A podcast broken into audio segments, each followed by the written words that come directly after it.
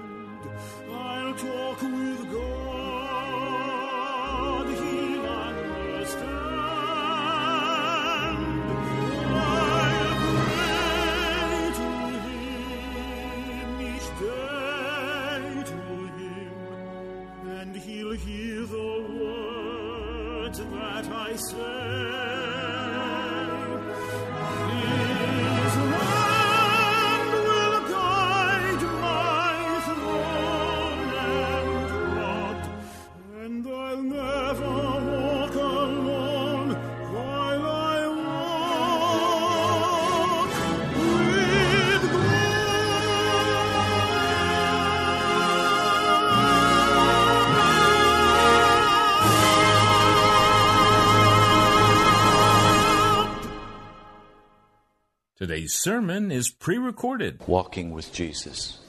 Let's pray. Almighty God, my greatest desire is to walk with you day by day, step by step.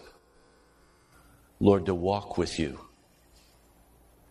I pray now as we open your word, you'll uncover for us how to walk with you. In the name of Jesus. Amen. Our scripture is found in Mark, the 14th chapter.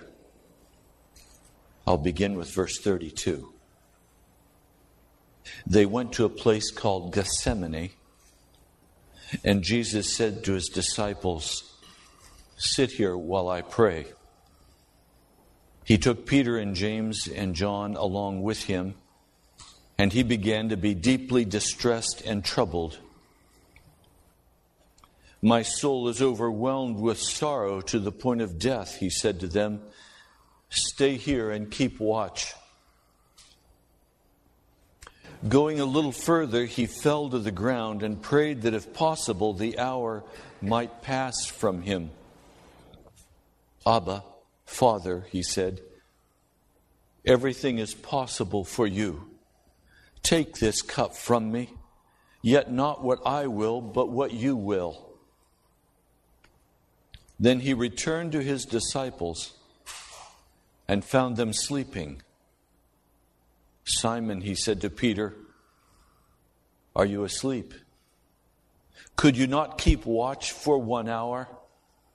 Watch and pray so that you will not fall into temptation. The spirit is willing, but the body is weak. Once more he went away and prayed the same thing. When he came back, he again found them sleeping because their eyes were heavy. They did not know what to say to him. Returning the third time, he said to them, Are you still sleeping and resting? Enough. The hour has come. Look, the Son of Man is betrayed into the hands of sinners. Rise, let us go. Here comes my betrayer. When I was in seminary, I was taught that the study of theology is the study of God. I have since learned that that's a false definition for theology. How do you put God under a microscope? How do you study God? He's not a specimen that we can look at. How do we know anything about God? How do we know who He is? That's why I'd like to give you a working definition of theology before we begin today. If you don't mind, this is going to be a seminary class. First of all, theology is a confession of the truth. A confession of the truth. In other words, the only way I know anything about God is that He reveals it to me. The knowledge of God comes by revelation. It's God stepping from behind the curtain and into our presence and saying, This is who I am. He did that when He came and was born as a baby among us. He was coming to say, This is who God is. Remember, Jesus was God. And so, as the disciples walked with him, slept with him outside on the mountainside, saw him in every aspect of his life, they said, That's God. So, first of all, you have to have a revelation of God that is truth. And there must be, in that revelation, an agreement on my part that what I'm seeing is true. If I don't agree that it's true, the revelation will be turned aside and it will be of no use to me. I'll give you an example. The story of Luke tells us that as Jesus was in the Garden of Gethsemane and the and the troops came to arrest him, Peter swung his sword and cut off the ear of the high priest's servant. He did some damage. The ear bleeds terribly. Jesus said, Put your sword away. He touches the man's ear, and his ear is totally restored. He is healed suddenly we have an incredible revelation of God before everyone. But it did not turn aside the Jewish leaders. They rejected the revelation. They wanted no part of this revelation of God. They turned aside from it. They would not receive it. And so it was not truth to them. So, for theology, there must first be a confession of truth. Second, there must be a reflection on that truth. In other words, if, If I am given a revelation of God through the scriptures, through seeing Jesus, if I'm given a revelation of Jesus, the next step I must take is to begin to reflect on what I've seen and what I've read and what I've heard. Until the Holy Spirit has quickened my heart and I finally grasp the implications of what I've seen. Again, Peter cuts off the ear of this man. Jesus reaches out, rebukes Peter, and touches the ear, and he is healed. Instead of rejecting that revelation of divine glory, if those men coming as a mob to arrest Jesus had just taken a step back and said, Wait a minute, what's going on here? How can this man heal somebody's ear? Suddenly they would have begun to understand what God was doing, and they would not have signed their own death warrants. But because they utterly rejected the revelation, and then they rejected the reflection necessary on that revelation, they totally missed out on the third part of theology. For those of you who have just come in, I'm giving a working definition of theology. It is not the study of God. Theology is, first of all, a confession of the truth as it's revealed in Jesus. It is, secondly, reflection on that revelation. And third, it is obedience to the revelation. It is putting into practice what I've been reflecting on. There is no theology of God without an obedience to God. This understanding came to me when I was in the seminary and we had a guest lecture and his whole presentation in our chapel service, where several hundred theology students were gathered, was extolling the benefits of keeping the Sabbath. He did a historical perspective on what the Sabbath meant, and then spent a great deal of time unfolding the benefits of Sabbath observance. At the end, he allowed questions. Someone stood up and asked a very simple question. He said, Sir, I've enjoyed your presentation on the Sabbath. Do you personally observe the Sabbath? His face went ashen. And he said, No, I'm just doing theology. At that point, I knew that everything I was learning in the seminary was going to be utterly useless to me without some aspect of obedience to the revelation I was receiving. Needless to say, this esteemed PhD sat down amid boos from the congregation and there were no more questions asked. He had said everything necessary.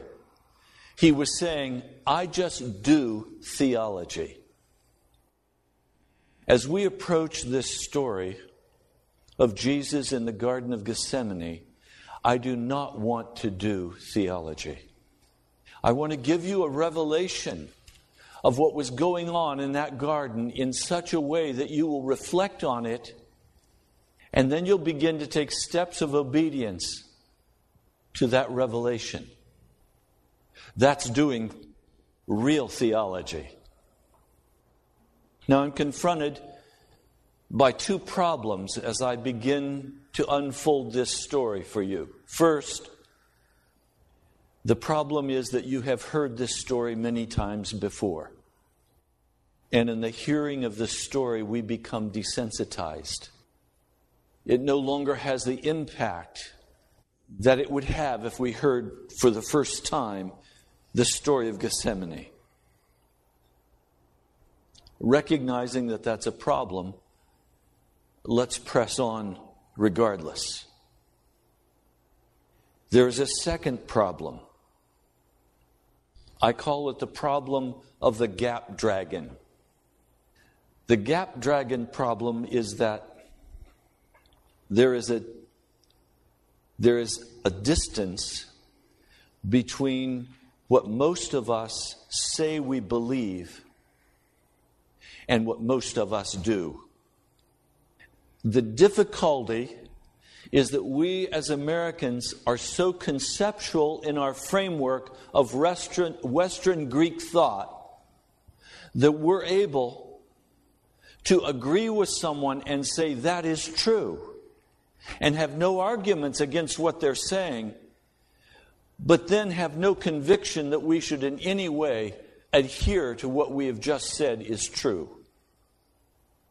Because of that gap, it's almost impossible to preach the Word of God in modern America and have any behavior change result because of the preaching of that Word.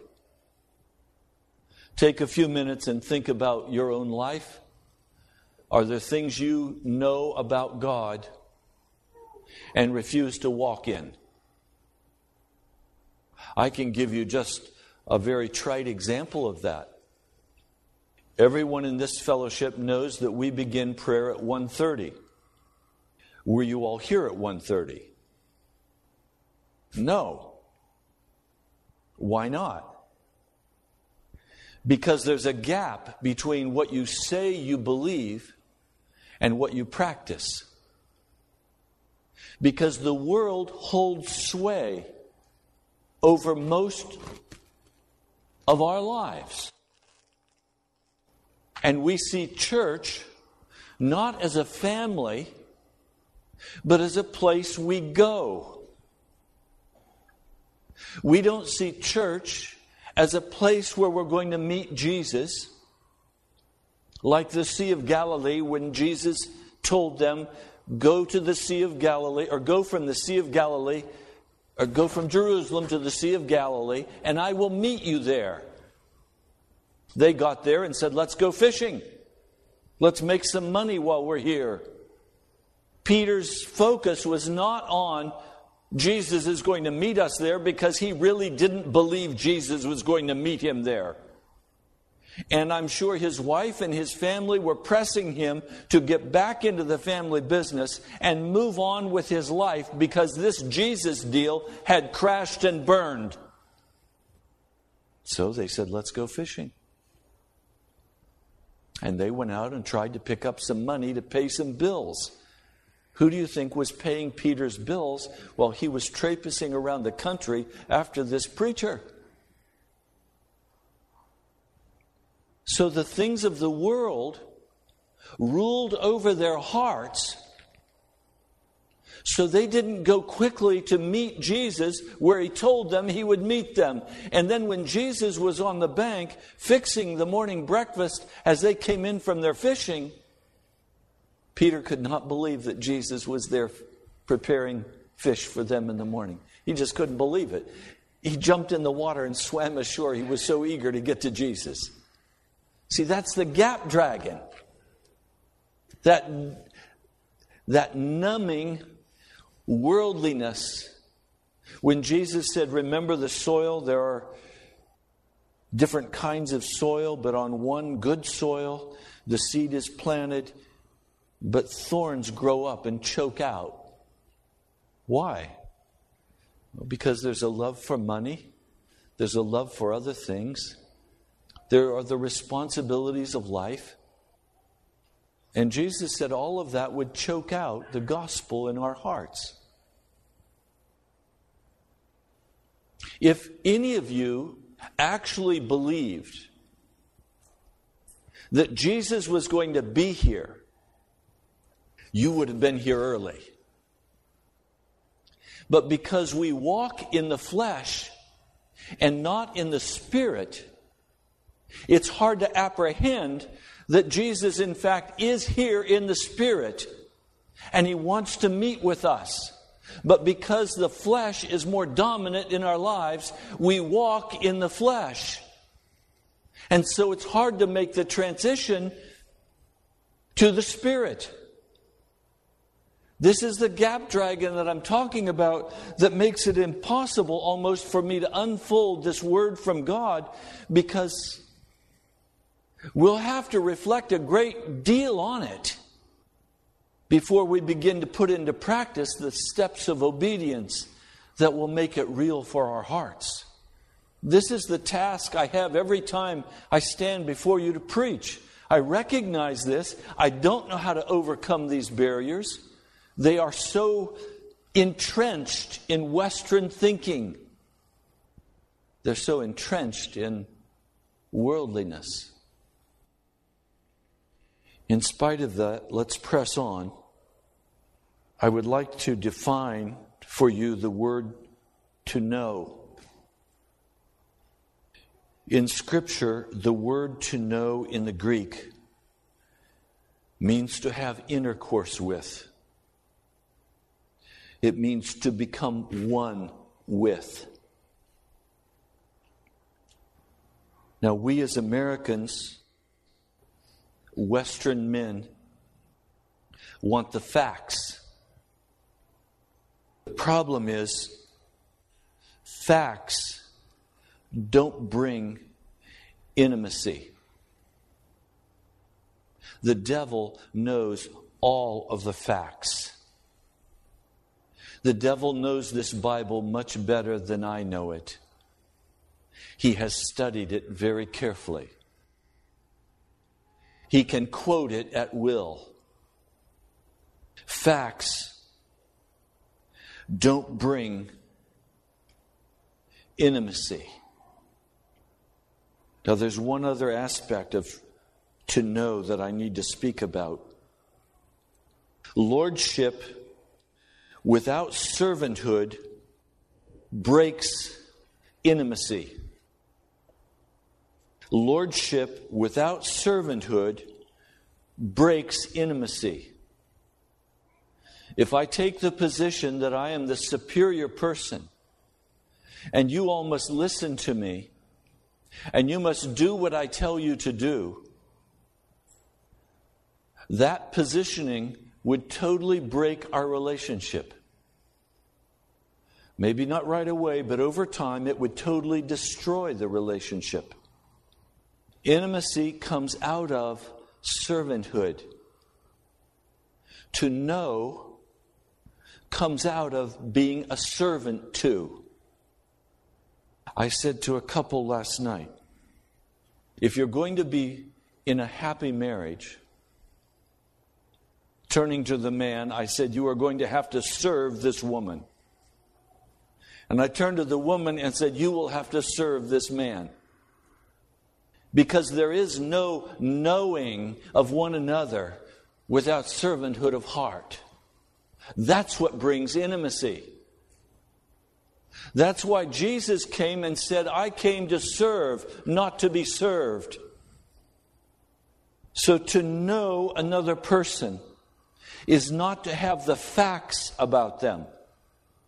To know another person means that I am willing to sacrifice myself in servanthood to that person. If I come to a point in my life where I say, I am no longer willing to serve you, I am breaking relationship with you. By definition,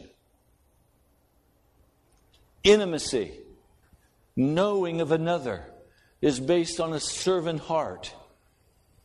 A young man this last week called me. He said, Pastor, I'm so, I'm so tired of not having a girl. I said, What are you talking about? He said, I want a girlfriend. I want to marry someone. And God won't give me this woman. I said, From what I hear you saying to me, you want a girlfriend like you want a lollipop. You want a girlfriend that you can consume. You want another person in your life, not so that you can serve them, but so that they can make you feel more like a man.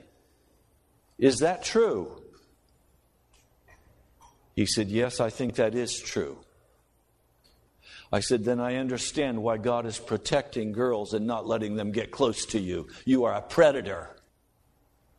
You have a predator's heart. I'm going to pray that God continues to protect women from you. And it's time for you to repent and turn to Jesus and recognize what it means to become a servant and not a master. Does what I'm saying ring true with you? God does not look upon me as something that he can consume.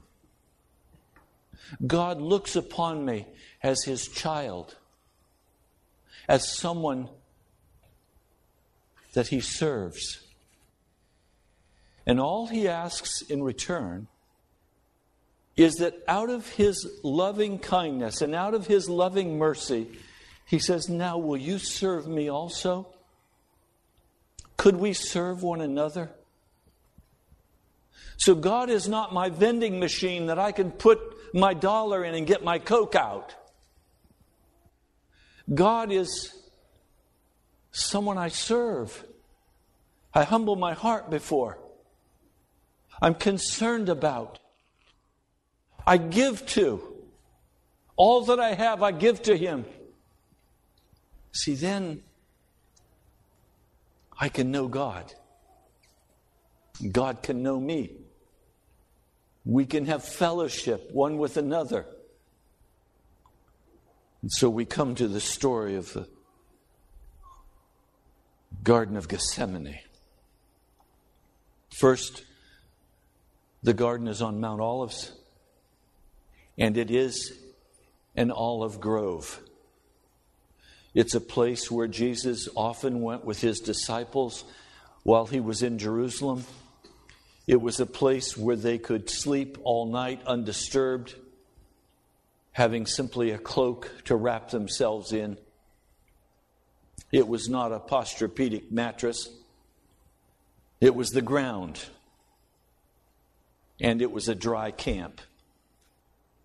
No fire and no water. They only had the skins of water that they would carry with them and the supplies that they could carry with them. Jesus probably knew the owner of this garden grove, and it's their normal place of rest. The entire week before the crucifixion, Jesus and the disciples slept in this olive grove. Now, the olive grove would produce olives.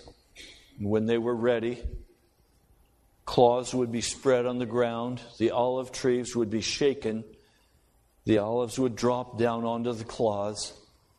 They would be collected together into burlap bags. Those burlap bags would then be taken and put in a large stone basin and then a heavy rock would be lowered upon those burlap bags to crush the olives so that the oil would flow out of the olive. The word Gethsemane means crushing stone. And so Jesus had come to the olive garden to be crushed. He needs a place of prayer. He is in deep distress. He asks his disciples to stay and wait and watch. I'm sure they don't understand what they're supposed to watch, but Jesus does. He knows he's watching for the mob that he knows will be coming for him. He knows that Judas has betrayed him and that Judas will lead the crowd coming with their swords and their clubs. Then he takes Peter and James and John with him a little further into the olive grove. And he said, Stay here, pray, keep watch. Then he continued further by himself he fell down on his face He said he was overwhelmed with sorrow to the point of death. What would cause Jesus to be so filled with sorrow, to be so overwhelmed that he literally felt like he was dying? And as we read the various stories, we quickly learn that he was not just feeling like he was dying, the sorrow of his heart was killing him. He was dying. We're told that an angel was sent from heaven, commissioned to strengthen him. Stumbling, laying on the ground, fingers dug into the soil as though he could not survive. I'm sure making the sounds of a agonized, tortured, groaning man that must have filled his disciples' hearts with terror. Jesus had been saying such strange things to them, saying that he was going to die, that he was going to be crucified. This was not what the disciples were expecting. They were expecting that Jesus would be glorified, and they were hoping that at this time Jesus would be lifted up as the King of Israel, and everyone would recognize him and the armies would be gathered and organized, and the government would be established, and Rome would be kicked out once and for all. But instead, Jesus said, I'm going to die. What was the source of this deep distress that was in Jesus' heart? I want to suggest to you the reason Jesus was in such distress was that he was being sent on a course that would totally separate him from his Father. He was going to bear the sin of the world. It was crushing him.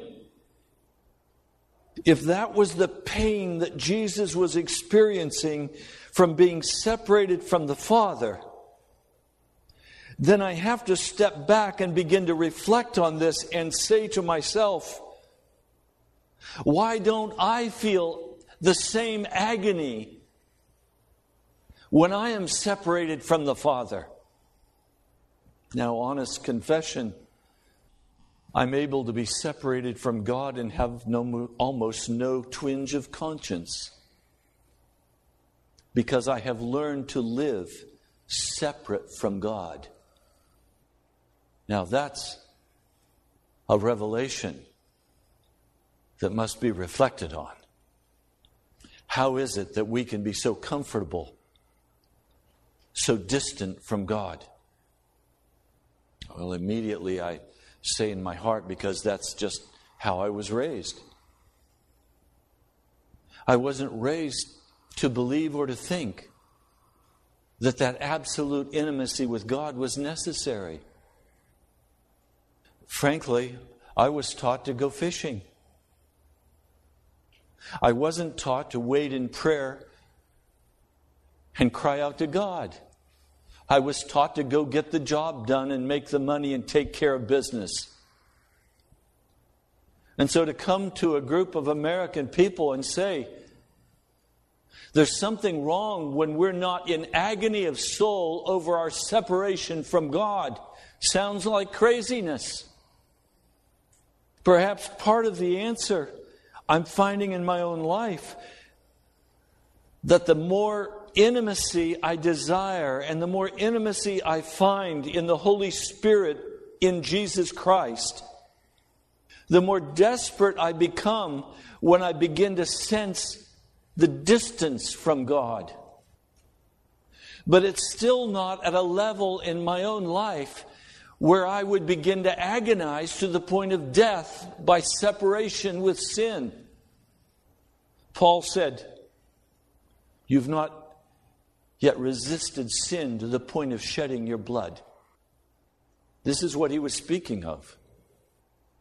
Great drops of blood began to drop from the forehead of our Lord Jesus as in agony the pressure became so great that the capillaries began to explode in his skin and the blood began to flow. That's agony. Most men, long before that, would have just simply resigned themselves and said, Okay, this is how it is. I'm going to die. It's all right. But there was so much riding on Jesus. He knew the, the future of the entire world rested upon his shoulders. He was responsible for the salvation of all men. It was his task to open the way back to the Father. Could he do it? And would his sacrifice be accepted by God? Everything was on the line. Oh, it's one thing to just casually say, okay, you know, look, I've, I've done my best, that's all I can do. No, it is not all you can do. There has to come an understanding in our heart at the glory that is available for us and the joy and the life that is available for us in Jesus Christ. And then there must come to us, as we reflect on this, the recognition that men and women by the thousands are going to be swept into hell if something doesn't change in my life because I have a revelation of God. But it's going to require a great deal of reflection on that revelation, and then it's going to require a great sacrifice of obedience. And Jesus was on his face in the ground saying, I know the revelation of God. I have reflected on the revelation of God, and now I will obey the revelation of God. Because the salvation of the world hangs in the balance. When we think our actions are of no consequence, then they can be cheaply swept aside. But when you begin to see that your actions hold dramatic power, over the lives and the destiny of other men and women. Oh, now it's different. If it's simply my death that I'm concerned about, who am I? Blow it off. Go ahead and die. Give up. But when my heart is broken for the lives of others, when I'm responsible for others, and I know that their life hangs on what I do. Oh, now, now there's some pressure. I can tell you today, I carry in my heart the responsibility for my children and their husbands and my grandchildren. I don't carry that responsibility lightly. I carry in my heart the responsibility for you. That's why I pray daily for you by name. And I lift you up before the Lord. Now, the burden has been expanded far beyond as I go daily to the radio broadcast, recognizing that what I say has profound implications for the lives of people who are going to listen.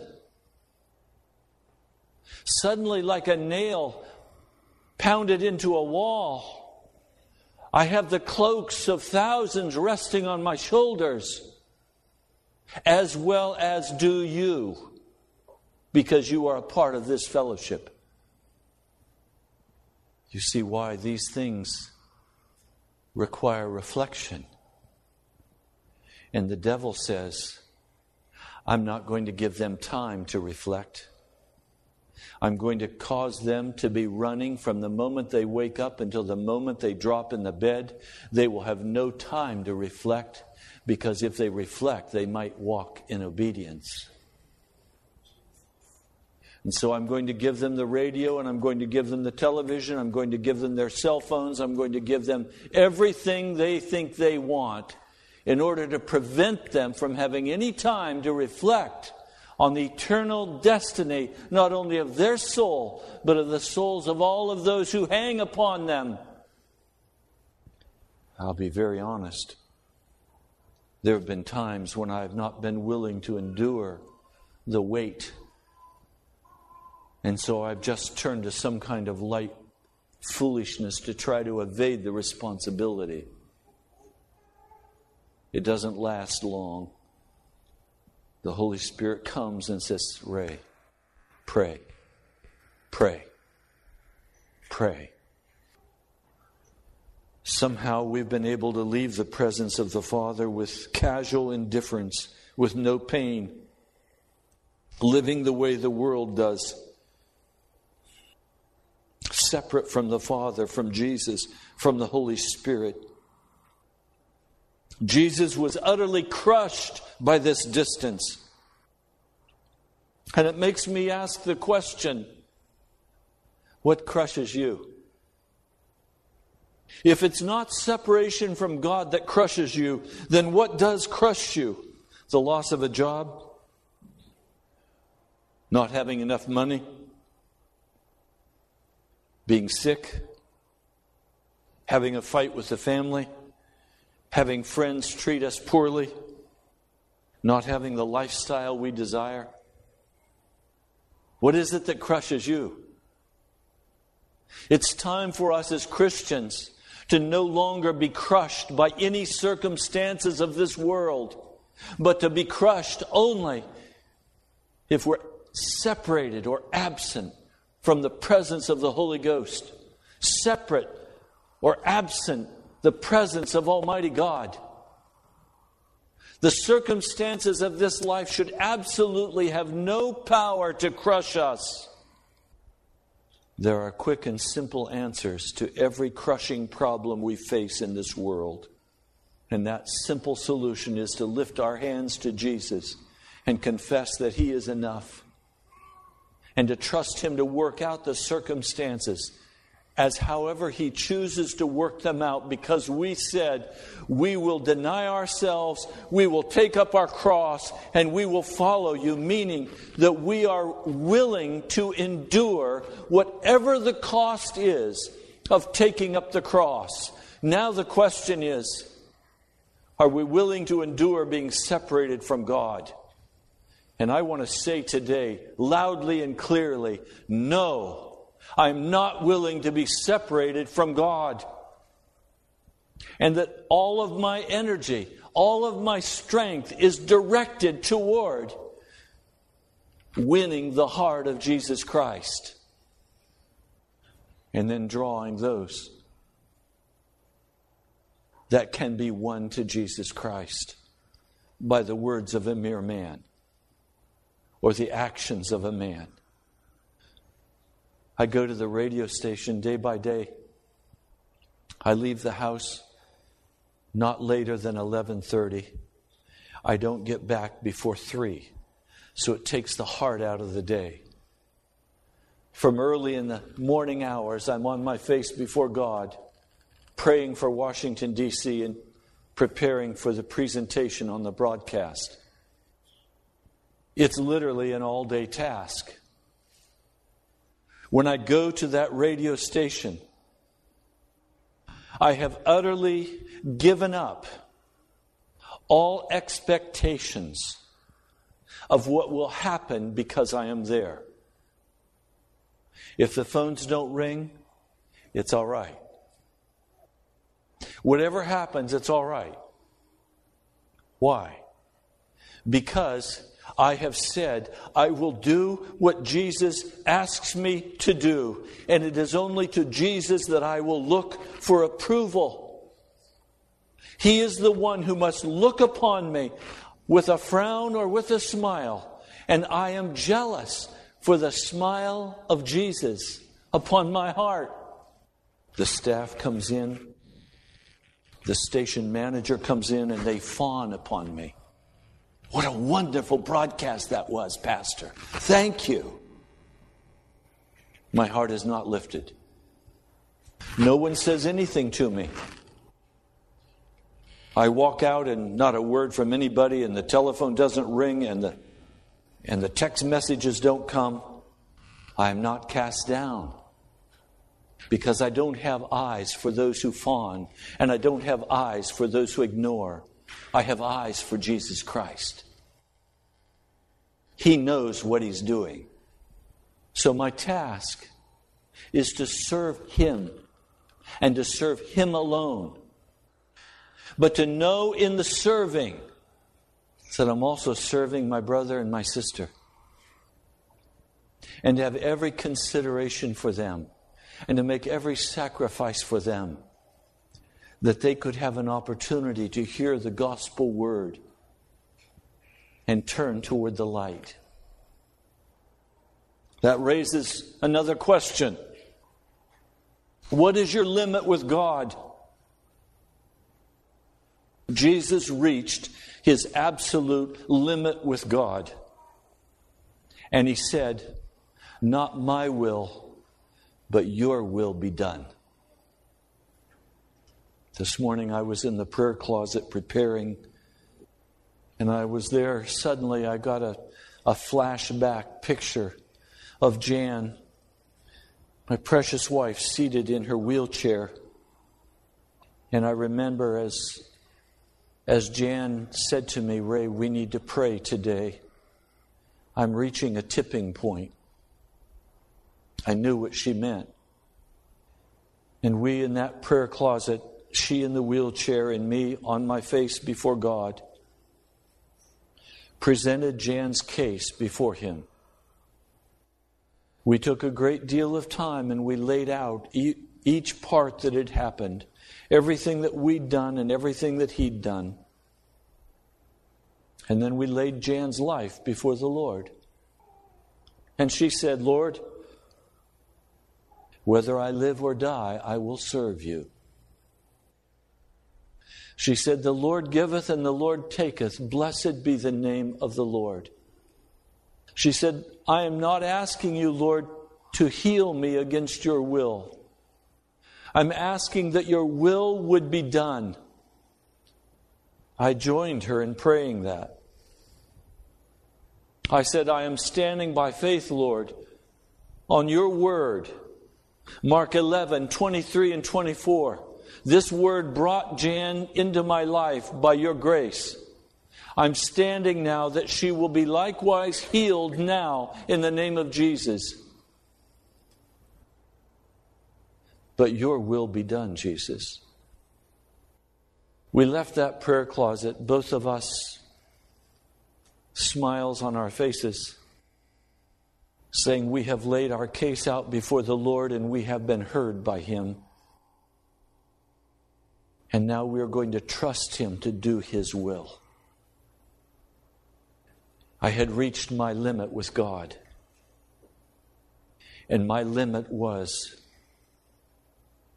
Your will be done. And as Jan finally began to take her last, last breaths, as I held her on that morning, I began to pray, Lord, I commend her spirit into your hands. We had reached our limit. And our limit was, Thy will be done. What is your limit with God? Some in this fellowship have reached their limit with God and finally said, I can't wait on God any longer, and so I'm going to go out and I'm going to do my own thing. Several have left this church to go start their own ministries because they had waited on God and God had not acted in the way they thought God would act. And they said, if God's not going to move here, I'm going to go where I can make God move. I want to give you a very clear breakdown of the difference between the flesh's re- response and Jesus' response. Jesus' first response was tears. He was taken to his limit and he wept. I also wept. Secondly, Jesus responded by praying. Third, by submitting. Fourth, by trusting. And fifth, by obedience. I will do what you've said to do. I will go where you've said to go. I will die. The flesh response is number one, escape. To sleep, or to food, or to entertainment, to go to sleep. Second, exhaustion. Third, running. Fourth, depression. And the final stage of flesh is usually anger. And the anger usually moves the person into some kind of action where they say, I'll go do it myself. Bitterness of heart results. So, let's do some theology. What crushes you? Reflect. And what's your limit with God? Our neighbor, a pastor, some years ago was about to be foreclosed on in his house. He had taken my admonition to pray, and he said to me, Ray, if God does not answer me by four o'clock tomorrow afternoon, I'm going to take charge.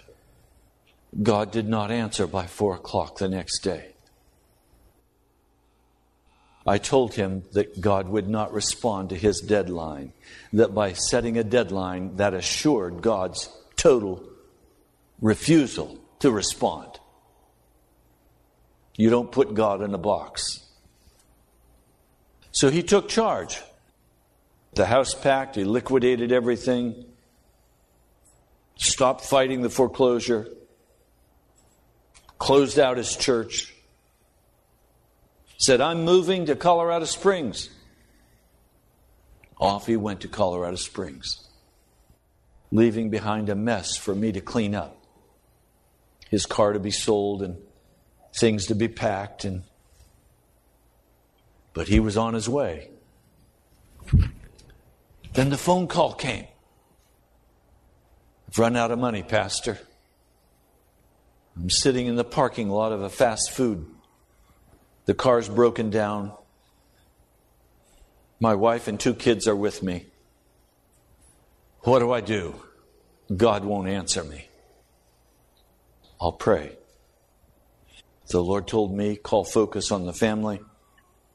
I called their pastoral department. They said, we will put them in a motel and he's welcome to apply for a job. He was given a job. He was put up in the motel until financially they were on their feet and they could get into a house. But he was out of the ministry and in all of the years since then has never been willing to wait on God, has always gone his own way, and has been totally barred from the gospel ministry. If he had been willing to sit in that house that was about to be foreclosed on, if he had been willing to sit there and wait on God, God would have used him in the gospel ministry but he lost everything because he was unwilling to wait on God. He reached his limit and said, I'll go do it myself. Thank you very much. Do you have some things to reflect on? You have been given a revelation of God. Now do honest theology. Reflect on these things and then walk in obedience to what Jesus says to you by the Spirit.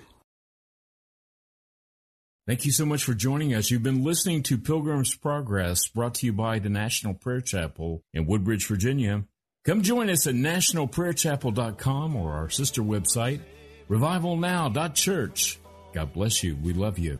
Present you blameless before the presence of His glory with great joy. With great joy. This is Tracy.